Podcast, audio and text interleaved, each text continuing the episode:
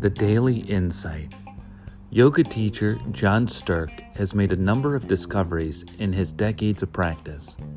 In his book, The Original Body, he urges us to practice primal movement.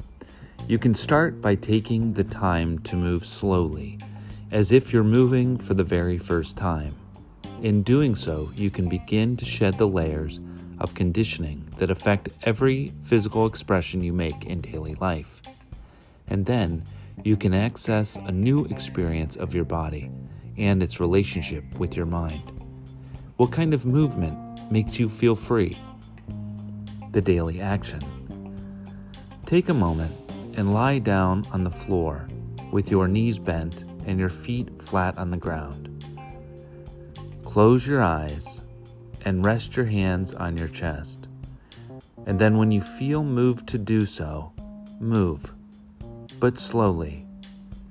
Go ahead and spend a few minutes there, allowing your hands and legs to move in space as if exploring your environment anew.